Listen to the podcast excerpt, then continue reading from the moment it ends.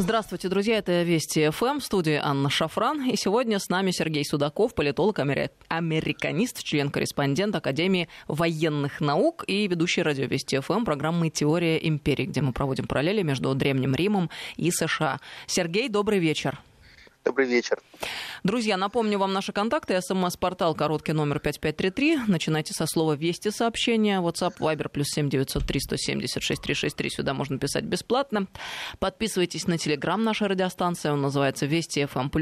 И у Сергея Телеграм очень интересный, содержательный. Тоже срочно подписывайтесь. Называется «Судаков по-русски».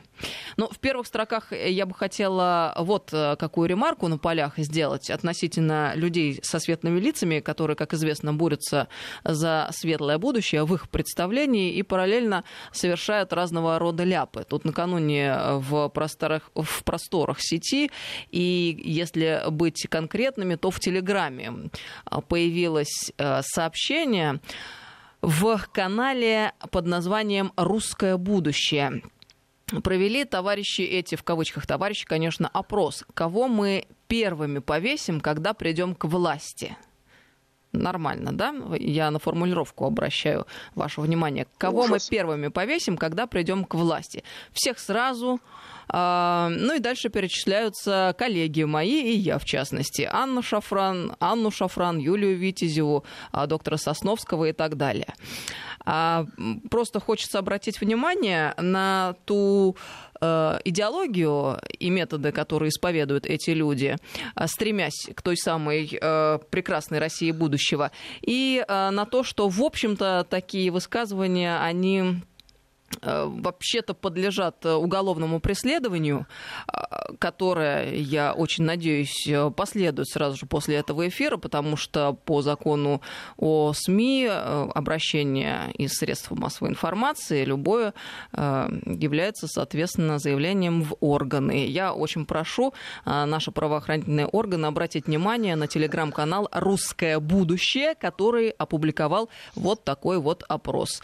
В общем, товарищи, не стесняйтесь. Они собираются вешать всех, когда к власти придут. Ну, им кажется, что они придут. Этого не будет никогда, но мы должны знать, кому противостоим. Прошу прощения, Сергей, что время заняло. Нет. Можно я тебя прям поддержу, потому что я прочел эту новость. Я понял одну простую вещь. А ты понимаешь, в чем дело? Это же не шутки. Это не шутки, когда я очень часто от нашего либерального сообщества вижу очень простые заявления. Когда мы придем к власти, и дальше классическая фраза «столбов вам не хватит». Каких столбов? Чтобы распять кого-то на столбах, вешать на столбах, вы в какую сторону хотите посмотреть? Какое будущее? Будущее мести, будущее крови, будущее убийств. К чему вы призываете? Какое будущее? Это вот светлое будущее через убийство и кровь? Проходили, знаем. Нет, это не наше будущее. Ну так эти же люди обычно рассуждают о том, как они прекрасные и светлые, и какой великолепный мир благоденствия установится сразу после того, как власть будет в их руках. Но мы должны понимать на самом деле, какими категориями они мыслят и что они нам готовят. Ну, собственно, периодически они срывают маски с личин своих, и мы это наблюдаем. Вот спасибо большое, что в очередной раз себя обнажили. Мы заметили, отметили, сделали соответствующие для себя выводы и обратились в правоохранительные органы через СМИ. Я хочу отметить, что Александр Сосновский, который живет в Германии, в свою очередь тоже предпринял соответствующие действия и в правоохранительные органы обратился. Так что вы, друзья, там в кавычках «друзья», конечно, не расслабляйтесь. Абсолютно не друзья, да. Ну вот, чтобы вы знали, что все это не проходит даром. И вы, наши уважаемые слушатели, чтобы вы понимали, что это за люди, которые любят рассуждать о свободах и демократии, и что за этими рассуждениями кроется, как правило. Перейдем к следующему пункту нашей беседы и, на самом деле, к основному пункту. Естественно, куда мы денемся без наших дорогих в геополитическом пространстве противников в лице Соединенных Штатов? Они придумали нечто новенькое. Тут накануне американское издание National Interest заявило, что российские власти будут использовать потепление в Сибири для увеличения площадей для выращивания пшеницы, которая, в свою очередь, станет еще одним оружием в гибридном арсенале Москвы. И в этой связи издание призвало мировое сообщество. Да что ж такое? Это какие-то вот помехи западные империалисты шлют в наш эфир, чтобы нас сбить с пути истинного. Но у них это не получится. Мы продолжим еще раз. Так вот, в этой связи издание призвало мировое сообщество бороться с глобальным потеплением, а также заботиться о продовольственной безопасности. И указывается в этой заметке, что Россия может использовать свой экспорт пшеницы или отказ от него для принуждения других стран к каким-либо политическим решениям. Ну, я так понимаю, что теперь к Северному потоку-2 добавилась абсолютно новая проблема. Действительно, уже чего-то свеженького не хватало давно, но долго, видимо, ждать не пришлось, и думать появилась пшеница. Насколько это серьезно и каковы перспективы теперь вот с этой темой, Сергей? Я вот полагаю, что Соединенные Штаты Америки никогда не шутят по каким-либо темам. Они практически все всегда доводят до конца. Понимаешь, в чем дело? Вот что касается Северного потока-2. У меня все-таки уверенность есть, что мы его, конечно же, достроим, но то, что Соединенные Штаты Америки будут все равно вводить санкции против всех тех, кто так или иначе будет причастен к Северному потоку-2, это однозначно. Не отойдут они в сторону, не поднимут руки в гору, не скажут, что все хорошо, давайте действовать дальше. Очень интересный доклад, который сделан по пшенице. Доклад, который был подготовлен не сейчас. Он начался достаточно давно и начался еще тогда, когда Соединенные Штаты Америки стали размышлять насчет водных ресурсов. Сделали достаточно интересный доклад, в котором, так как, по их мнению, получается так, что разные страны в неравных степени владеют водными ресурсами, в том числе вот так называемой сельскохозяйственной водой и той водой, которая называется питьевая вода. И, о чудо, Россия оказывается чудовищная страна, у которой огромное количество запасов пресной воды. Вот эта ненавистная Россия владеет этими запасами воды на каком основании? И вот тогда, это был, я напомню, 2017 год, они уже впервые заговорили о том, что надо пересмотреть, как надавить на Россию за счет того, что у нее есть те огромные ресурсы воды, которыми она ни с кем не делится. Потому что в будущем она будет использовать эту воду как фактор дальше продовольственного шантажа. Проходят 3 года. И тот же National Interest выдает очень интересную статью «Пшеница». Соединенные Штаты Америки, Канада всегда были монополистами практически по производству пшеницы. Но производство пшеницы – это же не просто зерно как таковое. Это целая индустрия, это технология. Помнишь, Соединенные Штаты Америки, они всегда делали крупнейшие сингтенки, которые занимались гибридизацией и изменениями сортов пшеницы. Они добились того, чтобы искусственно измененная, генно-модифицированная пшеница давала гораздо больше урожай, нежели та пшеница, которая была выращена в естественных условиях. Мы, Россия, начиная с 60-х годов, не стали действовать как американцы, а мы стали просто селективно вырабатывать хорошие сорта пшеницы. Мы не пошли на генную модификацию, генные изменения пшеницы. Соединенные Штаты Америки нас в этом обогнали. Но до сегодняшнего дня нет полноценных, полновесных исследований, к чему приводит потребление генно-модифицированной продукции. И Соединенные Штаты Америки сейчас, будучи лидером по производству пшеницы, генно-модифицированной в том числе, будучи лидером по производству тех семян, которые идут на посадку этой пшеницы, они сейчас шантажируют весь мир. Потому что в зависимости от того, какую цену они захотят поставить, люди будут покупать этот хлеб. Но вот тут Америка говорит совершенно другие слова. Россия становится 3-м крупнейшим игроком, и его надо задушить. Потому что Россия вовремя не поставила пшеницу. И они говорят, не поставили, но не говорят почему. А Россия действительно временно прекратила поставку пшеницы всем своим контрагентам, когда была жесточайшая пандемия. Это длилось чуть больше 3 недель. После этого мы полностью возобновили весь, все наши контракты и все поставки.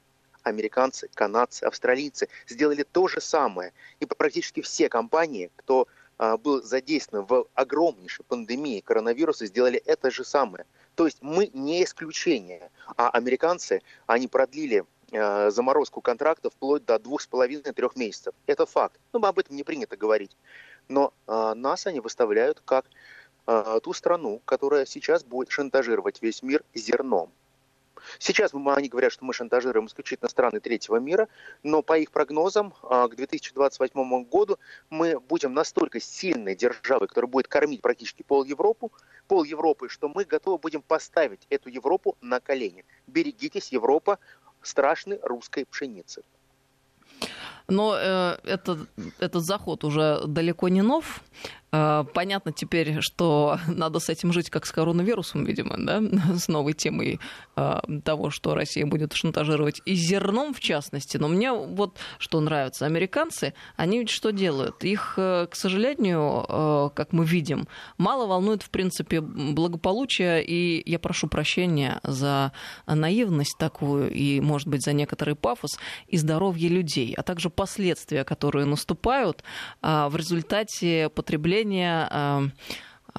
сомнительных, скажем так, продуктов. Я вот склонна думать, что все-таки генно-модифицированные продукты, они не настолько полезные и безопасные, и последствия все-таки до конца не изучены по сравнению с продуктами органическими, традиционными, обычными, да, и теми продуктами, которые там выращены селективным, семена которых отобраны, там, выведены селективным путем, да.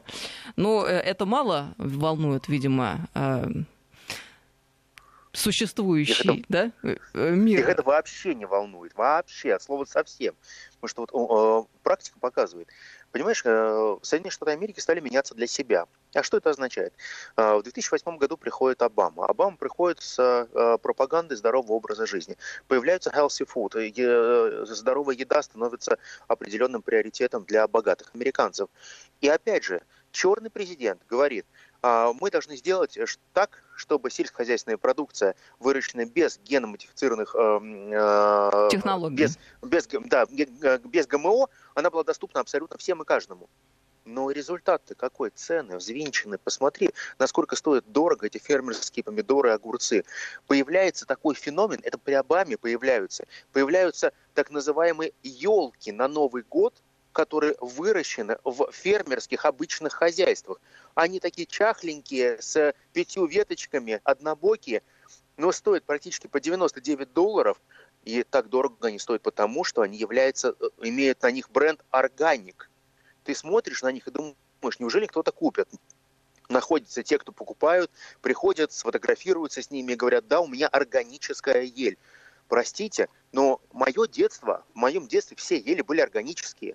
Они были настоящие, и запах у них был настоящий. Это какой-то чудный, совершенно невообразимый мир нашего детства, когда все было органическое, и мало мы задумывались о том вообще, что может быть нечто иное. Посмотри, как модно все было, какая была органическая упаковка для всего, какие были технологии правильные, бутылки были стеклянные, а не пластиковые, ходили с многоразовыми сетками и сумками в магазин вместо пластиковых пакетов. Вообще советское государство сколько дало миру, и никто не оценил этих изобретений. А прошло несколько десятков лет, и оказывается, нами было придумано уже давным-давно все то, что сегодня стало вдруг таким модным, популярным и дорогим. Ты знаешь, вот ты абсолютно права. Я просто вспоминаю вот мои первые посещения Соединенных Штатов Америки, когда они выдают там бумажный пакет. И мне почему-то сразу напоминает наши 80-е годы, когда ты приходишь в магазин, тебе в бумажку заворачивают, кульки то, что ты приобрел, хорошо запаковывают. И я понимаю, что, ребят, то же самое. Ничего, не изобрели вы велосипед, нет ничего особенного. Но проблема-то состоит в том, что вот Обама как раз, он стал расшатывать те устои, которые существовали всегда. Соединенные Штаты Америки тратят колоссальные деньги на то, чтобы разработать эффективные шаги, в том числе в сельском хозяйстве. Они хотят сделать все для того, чтобы они были первыми. Вот смотри, простой пример. Пальмовое масло очень сильно вредно. Пальмовое масло и так далее, так далее, так далее. Откуда это пошло?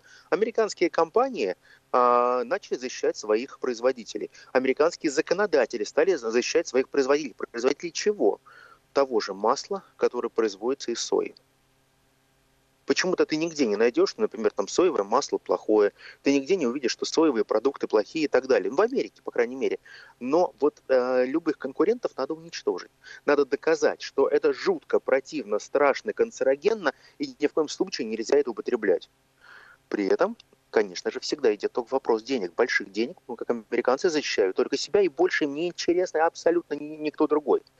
У меня возникает вопрос. Вот сейчас Соединенные Штаты Америки хотят объявить крестовый поход против российского зерна. Это означает, что какие-то страны, которые привыкли покупать у нас зерно, против них будут применены санкции. В будущем, не сейчас. А это что означает? Что Соединенные Штаты Америки готовы будут их поставить на колени, если они будут покупать зерно не в Америке и в Канаде, а, скажем, в России.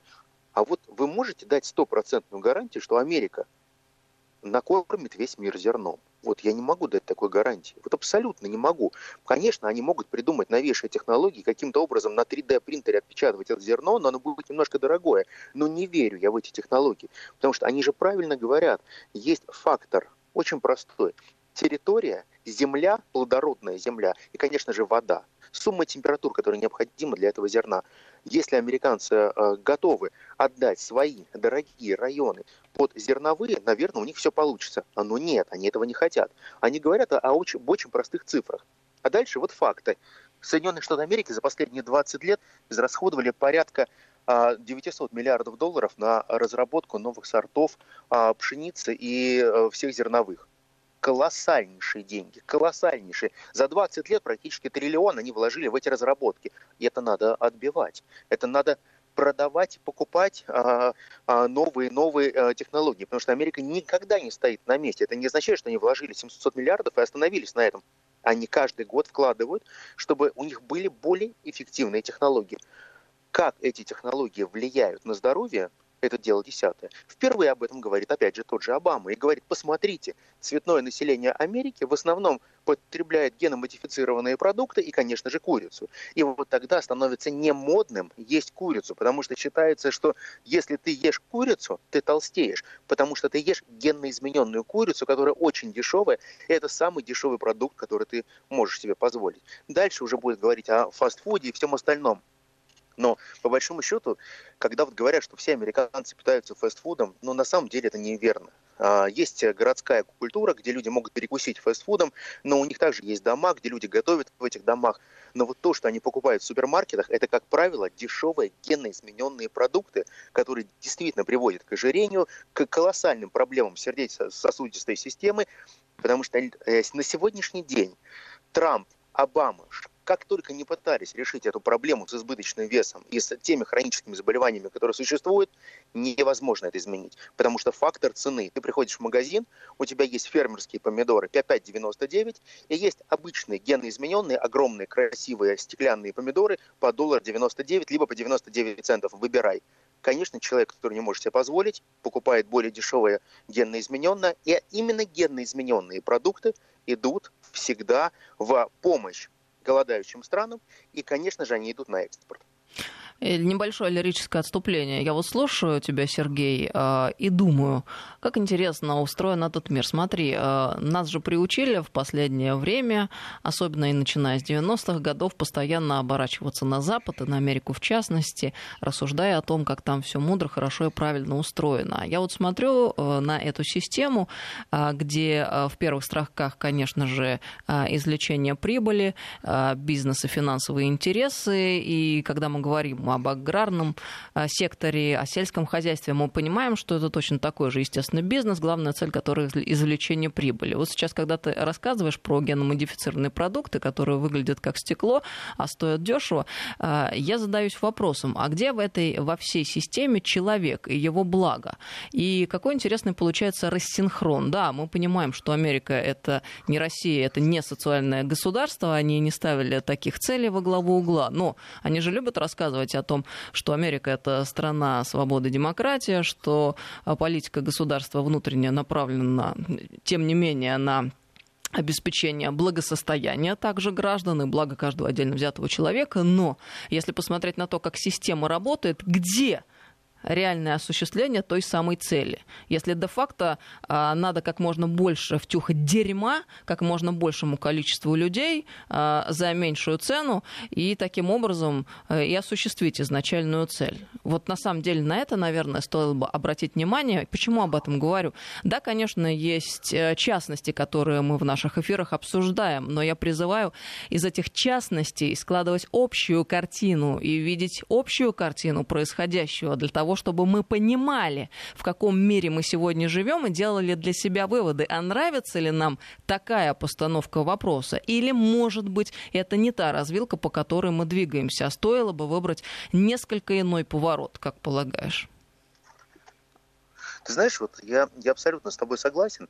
Соединенные Штаты Америки всегда практически на всех этапах говорят, вы должны научиться видеть не только лес, но вы должны видеть и деревья. А что дальше? Мы об этом поговорим через несколько минут. Я прошу прощения, Сергей. Вот прямо с этого момента начнем. Надо прерваться на новости.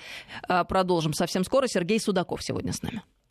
Добрый вечер, друзья. Мы продолжаем нашу программу. С нами сегодня Сергей Судаков, политолог, американист, член-корреспондент Академии военных наук и ведущий радио Вести ФМ программы «Теория империи». Слушайте, по воскресеньям мы проводим параллели между Древним Римом и США. Сергей, прежде чем продолжим, на связи ты, правильно я понимаю? Да, совершенно верно. Пару сообщений от наших слушателей. +7 903 176 363. Это WhatsApp и Viber и СМС-портал 5533, короткий номер, со слова «Вести» начинайте сообщение. Ну, вот что, например, пишет Анна. ЕГЭ в образовании – это генно-модифицированный продукт для уничтожения творческих способностей у детей. Владимир, я с вами абсолютно согласна. Иван из Кемеровской области. Американский газ, в отличие от нашего, это молекула свободы, а американская пшеница, в отличие от нашей, это манна небесная. Но здесь тоже, собственно, сложно не согласиться. Ну, давай продолжим, Сергей, с того момента, где закончили, и двинемся дальше. Да, понимаешь, в чем дело? Соединенные Штаты Америки всегда были построены на принципах пуританизма. Пуританизм во многом воспринимается всеми нами как чистота веры. Но многие забывают один из очень важных канонов пуританизма. Если ты беден, то ты не избран Богом. То есть, по большому счету, пуритане считают, что все те, у кого нет денег для того, чтобы покупать себе достойное страховки, достойное жилье, достойное питание, достойную жизнь, вот они являются неизбранными Богом. Очень, очень мне похоже на римский принцип, когда римляне говорили одну простую вещь. Он не любимец фортуны. Он не любимец фортуны. Вот и все. Вот здесь абсолютно та же концепция, которая выстраивается. Есть американцы, которые любимцы фортуны, есть все остальные. Но посмотри, как получается, что они готовы всему миру продавать то, что уничтожает здоровье, отнимает генофонд нации, уничтожает всех тех молодежь, которая не может себе зарабатывать большие деньги и должна будет покупать это генноизмененные продукты. Американская культура фастфуда в основном построена на генномодифицированных товарах и продуктах, потому что если мы посмотрим на все те булочки, которые чудесным образом могут неделю лежать и не черстветь, конечно, это чудо, но поверьте мне, это не божественный промысел, это огромнейшая химическая и генетические технологии, которые позволяют это сделать. Вот когда-нибудь посмотрите, вы прекрасно знаете, покупаете хлеб для тостов в Америке, положите и забудьте их в пакете на неделю, на две, и они опять будут как свежие. Ничего странного не находите. И вот это построено, и это нормально в Америке. Когда ты им говоришь, что там нет ничего настоящего, тебе говорят, а за настоящее надо платить. За настоящую рыбу, не садковую, то, что называется wild, дикую, надо платить, и очень дорого. За все то, что называется настоящее, надо платить колоссальные деньги. Причем все увеличивается в разы. Соединенные Штаты Америки привыкли к тому, что они действительно очень четко делят мир на всех тех, которые идут с ними, и все тех, которые они могут просто бросать кость. Вот сейчас Соединенные Штаты Америки уже пришли к такому состоянию, что они даже этой кости не хотят бросать, они хотят эту кость продавать. Хотя мало кто хочет эту обглоданную кость покупать, но они говорят, если вы не хотите покупать нашу обглоданную кость, тогда наши ракеты летят к вам. То есть, по большому счету, мы сейчас приходим к эпохе глобального шантажа. Этот глобальный шантаж идет повсюду. Вы не хотите жить по рыночной конкуренции? Как хотим. Вы же в 90-е годы нас учили. В Вы приходили в наши институты и школы и говорили, что рыночная конкуренция – это очень круто, потому что рыночная конкуренция определяет качество товаров, которые продаются на рынке, и только наш кошелек может позволить нам выбрать одну услугу, либо другую, лучшую или худшую, и мы будем любого продавца оценивать своим кошельком, покупаем или нет. А вы говорите «нет». Мы хотим монополию, мы хотим быть монополистами в продаже газа, мы хотим быть монополистами в продаже сланцевой нефти, мы хотим быть монополистами в продаже зерна, и не дай бог вам лезть на наши рынки. Мы хотим быть монополистами по продаже рынка оружия. На рынке оружия должна быть только Америка. Ты же помнишь вот эти все сообщения послов, которые приходили в тех странах, которые так или иначе являются дружественной Америке, и говорили, ни при каких условиях вы не должны покупать российское оружие, потому что покупка российского оружия автоматически вас сажает на русскую иглу, а русская игла уничтожает ваши национальные ценности. Подождите, а американская игла ничего не уничтожает? Американские фастфуды, американские массовые продукты, американские генно-измененные товары, продукты? Нет, все это нормально. Ведь посмотрите, с одной стороны вы кричите, как же плохо носить кожаные вещи, как же плохо байкерские куртки сделать из кожи. Но при этом посмотрите, ваш цинизм. У вас есть из эко-кожи байкерские все снабжения, которые называются, так называют, для недобайкеров, и все остальное по-настоящему, для настоящих американцев из настоящей буйволиной кожи. Подождите, а где же ваши постоянные классические двойные стандарты? Где ваше человеколюбие, где ваша честь? Вы же сами говорили, мы построили страну на принципах божественной равности. Но ваше божественное равенство не существует. Его попросту нет нигде. Вот посмотри, сейчас идет битва в американском конгрессе по поводу документа, законопроекта о разрешении новых испытаний ядерных на территории Соединенных Штатов Америки. Посмотри, какая битва идет. И сейчас разворачивается колоссальнейший скандал, потому что вот здесь как раз будет очень серьезный также камень преткновения не только с пшеницей, но и с ядерными испытаниями. Потому что Трамп, он хочет поменять концепцию во многом применения ядерного оружия. Я сейчас не оговорился. Именно применение ядерного оружия. Трамп неоднократно говорит следующие слова. Да, у нас есть ядерная триада. Есть стратегические силы, которые способны уничтожить весь мир, если будет конфликт с ядерной державой. Да, мы обменяемся ударами, человечество смертно, на этом вопрос закрыли. Нам это неинтересно. Нам нужно сделать все для того, чтобы мы могли использовать новые, более эффективные тактическое ядерное оружие, которое максимально близко будет размещено к границам нашего противника. А о ком он говорит? О каком противнике? Об Аль-Каиде он говорит. Он говорит об ИГИЛе, о каких-то других террористических группировок, запрещенных в России. О ком он говорит? Кто его враги? Да, 4 страны он признал вражескими. Это Россия, это Китай, это Иран и это Северная Корея. То получается, что именно против этих стран он хочет использовать новые типы оружия.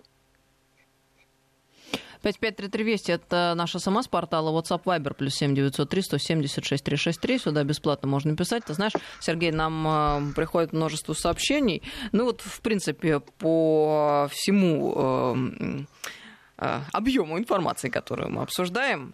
Вот люди пишут, а что же получается...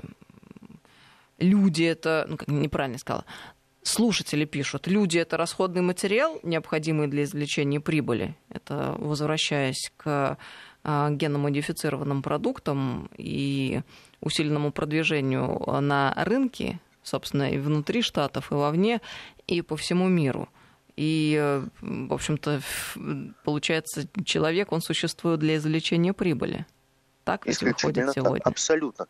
Абсолютно. Вот ты абсолютно права, и вот наши слушатели абсолютно правы, потому что Соединенные Штаты Америки прекрасно понимают, что человек – это определенный отрезок времени, который позволяет извлечь какую-то прибыль из каждой персоны. Каждый должен вложить хотя бы 2 копейки в экономику Америки. Американцы никогда это не скрывают, им не интересно наше самочувствие, им интересно наше состояние, им не интересно наше благосостояние, им не интересно, какой здесь есть либерализм, консерватизм, при какой власти мы живем, им это не интересно. Им важнее сейчасность. Вот именно сегодня получить свои доллары прямо сейчас. Что будет потом, это будет потом. Посмотри, политика американцев не меняется никогда. Они никогда не играют в долгую, когда нужно получить прибыль. Они никогда тебе не дадут денег и не скажут, вернешь через 20 лет. Они тебе скажут, хорошо, вернешь через 20 лет, но пока мы заберем твой лес, уголь, нефть, мы заберем твое море, мы заберем твои ресурсы, а через 20 лет не забудь вернуть наши деньги. Вот именно так они действуют. Понимаешь, это похоже на классических гангстеров, которые пришли в ресторан и сказали, да, теперь 80% этого ресторана принадлежит нам, мы тебе даем деньги, которые покрывают 10% твоих расходов, ты вернешь в 10 раз больше, но вернешь уже завтра. Как? А вот так.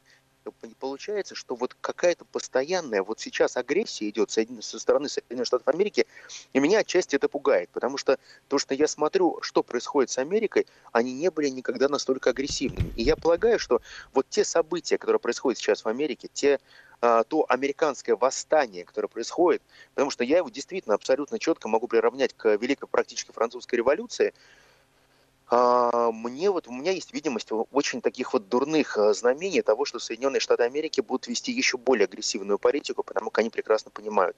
Любая империя начинает рушиться тогда, когда у нее начинаются колоссальные проблемы внутри. У Америки сейчас колоссальнейшие проблемы, поэтому за счет этих проблем они должны вытягивать свой внешний контур. А это значит, что в ближайшем будущем... Именно ввиду того, что наоборот есть проблемы, вынуждены действовать более агрессивно на внешнем контуре. Да, совершенно верно. Я уже немножко заговорился. Соединенные Штаты Америки вот сейчас, имея те колоссальнейшие проблемы внутри, они будут действовать максимально агрессивно на внешнем контуре. И я полагаю, что в ближайшее время говорить о каком-то перемирии, передышке или перезагрузке невозможно. Вот о перегрузке, да, наверное, возможно.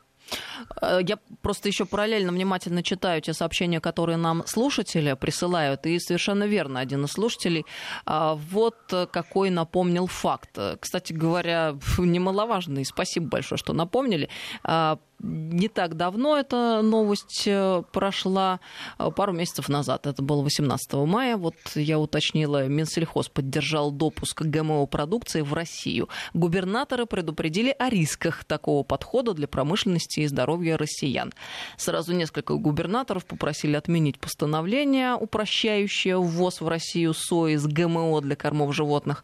В нем они увидели риски для местного производства и здоровья граждан Российской Федерации. Минсельхоз губернаторов не поддержал. И дальше вот интересно.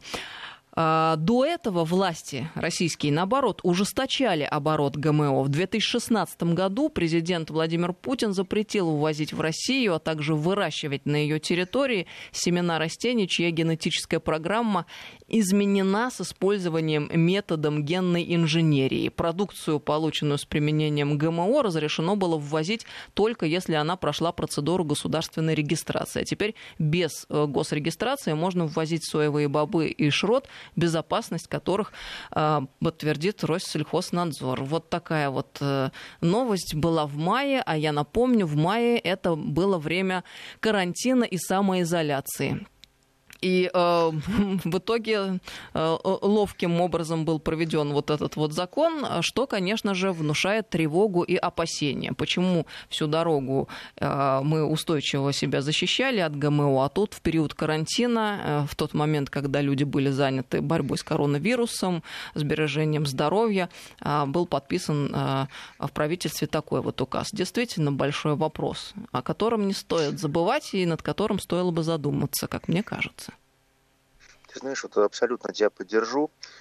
Ты знаешь, я прекрасно помню, что Владимир Владимирович Путин говорил как раз о генноизмененных всех семенах, которые ввозятся, о генноизмененных продуктах, в том числе о семенном фонде.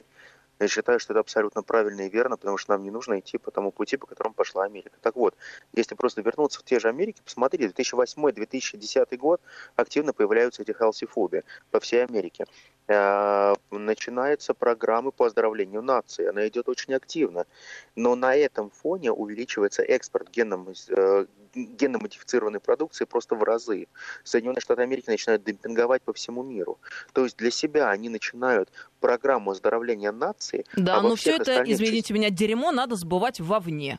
Где вовне? Да. Ну, везде, где только возможно. Я не удивлюсь, если вдруг в какой-то момент времени выяснится, что есть какие-то заинтересованные лица, которые приложили недюжинные усилия к тому, чтобы такое... решение было принято в тот самый период, когда надо было бороться с коронавирусом. Когда, в общем-то, люди были заняты совершенно другими вопросами. Слушайте, мы в конце концов должны для себя понять, у нас какие главные цели и задачи. Мы кого защищаем, мы о ком думаем, мы о своем будущем думаем, мы хотим великую державу Россию.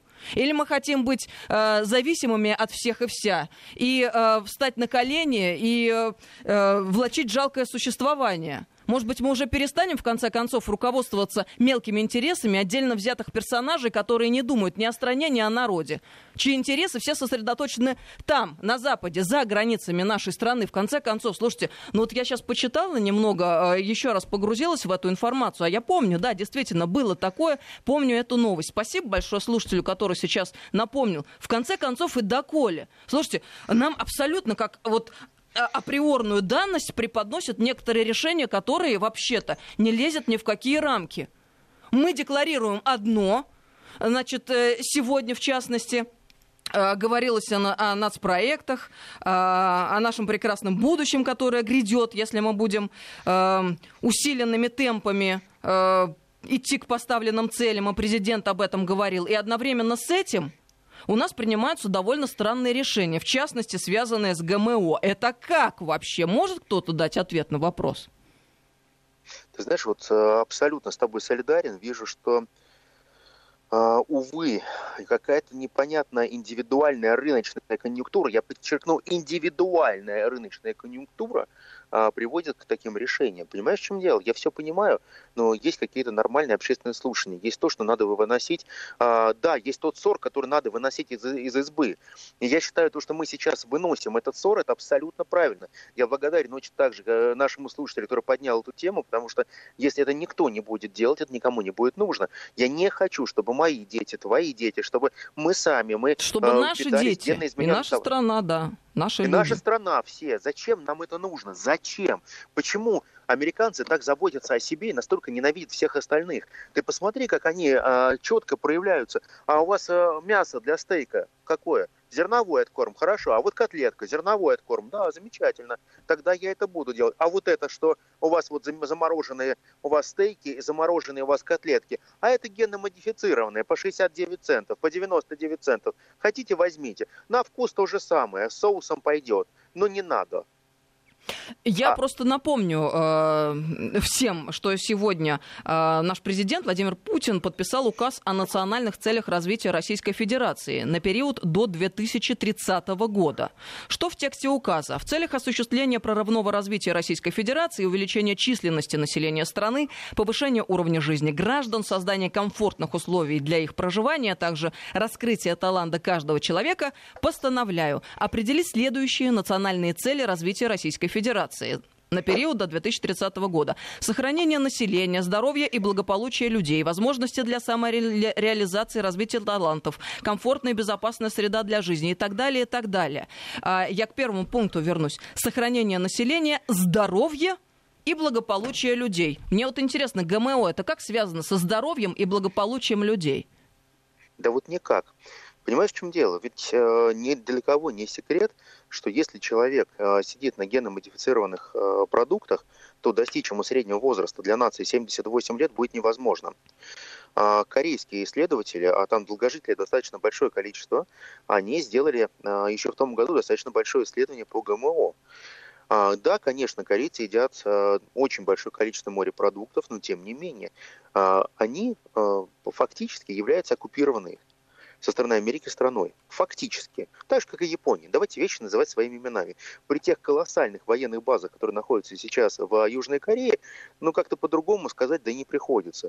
При всех тех заинтересованностях, при всех тех необходимостях отдавать все инновации Америке просто как дань, не за деньги, а просто так заведено. Мы изобрели что-то новое, часть оставили себе, часть отдали большому брату, для того, чтобы большой брат нас поддержал.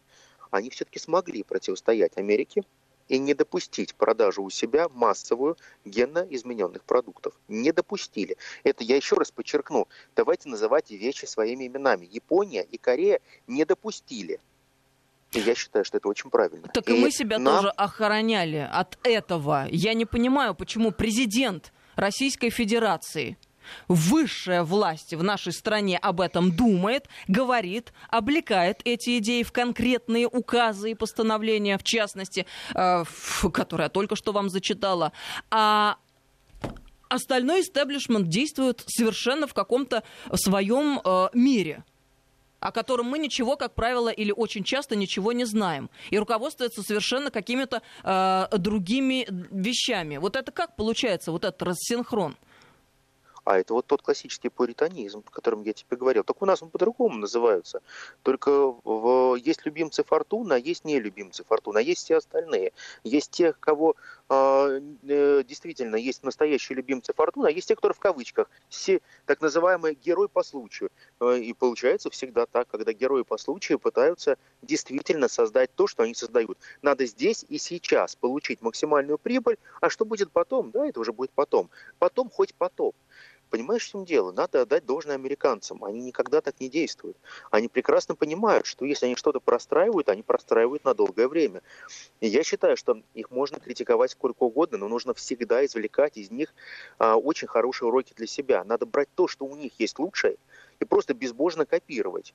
Потому что вот тот истеблишмент, который есть в Америке, как бы его ни ругал Трамп, они готовы делать гадости всему миру, но никогда своему населению. Никогда.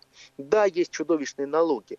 Да, есть проблемы со здравоохранением, с образованием. Это извечные проблемы, которые никто не может решить, ни один из президентов. Ну, может быть, не во вред собственному населению это слишком сильно сказано, но, по крайней мере, соблюдать национальные интересы, это да. Они совершенно руководствуются всегда национальными интересами. А вот чем мы руководствуемся в данном конкретном случае, лично мне непонятно.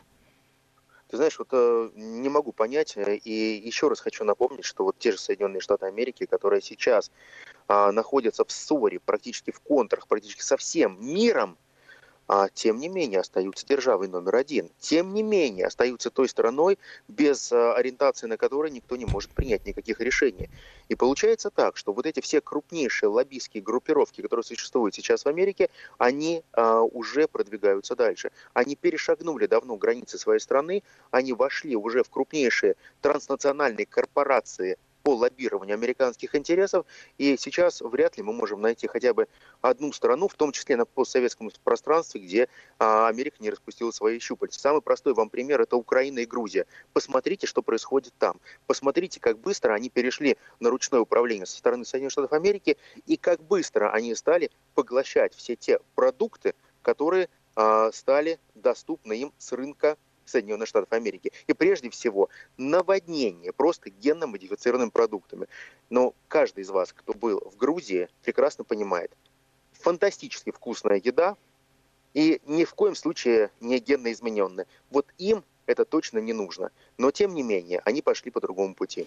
Ну вот я вот еще думаю, что неплохо было бы провести ревизию всех тех решений, которые были приняты в разгар карантина. Потому что есть подозрение, под шум очень много всего интересного прошло. Но о чем-то мы знаем, а о чем-то, может быть, еще и не догадываемся. Это вот была бы очень полезная, на мой взгляд, работа. А еще пишут: Анна, а Миноборнауки внедряет усиленно онлайн-образование. Как же так? Ну да, у нас тоже, кстати, очень странно и здесь. Потому что, с одной стороны, Сергей Кравцов говорит: не волнуйтесь, все нормально, будет традиционное обучение. А с другой стороны, в школах проводят опросы, кто готов оставить своих детей на дистанционном обучении даже после того, когда пандемия закончится. И есть планы о том, что нужно эксперименты проводить и внедрять это онлайн-образование. Это как? Зачем? Почему? Для чего? Опять-таки, у нас что во главе угла, куда мы идем и чего мы хотим? Мы о детях заботимся. Только что приняли поправки в Конституцию, где приоритетом объявляем в частности и детей. Может, мы давайте будем следовать тем поправкам и обновленной Конституции, которую мы сейчас имеем, слава тебе, Господи? Ты знаешь, вот абсолютно абсолютно двумя руками поддерживаю. Я понимаю, что невозможно проводить учения исключительно на дистанционной основе, так же, как и невозможно получить отзыв о качестве знания через единый госэкзамен. Вот не верю я в ЕГЭ, понимаешь? Я слишком много провел экзаменов, слишком много принял этих экзаменов и знаю, как оценить знания ученика, школьника, абитуриента. Я прекрасно это понимаю. Понимаешь, я это знаю не понаслышке. И я знаю, что такое заполнение тестов в Соединенных Штатах Америки. Я знаю, как эти тесты с multiple choice заполняются. Я знаю, что такое механицизм памяти.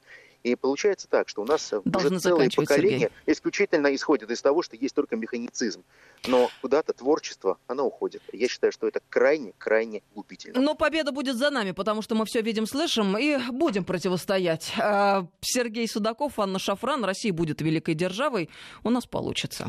Слушайте Вести ФМ.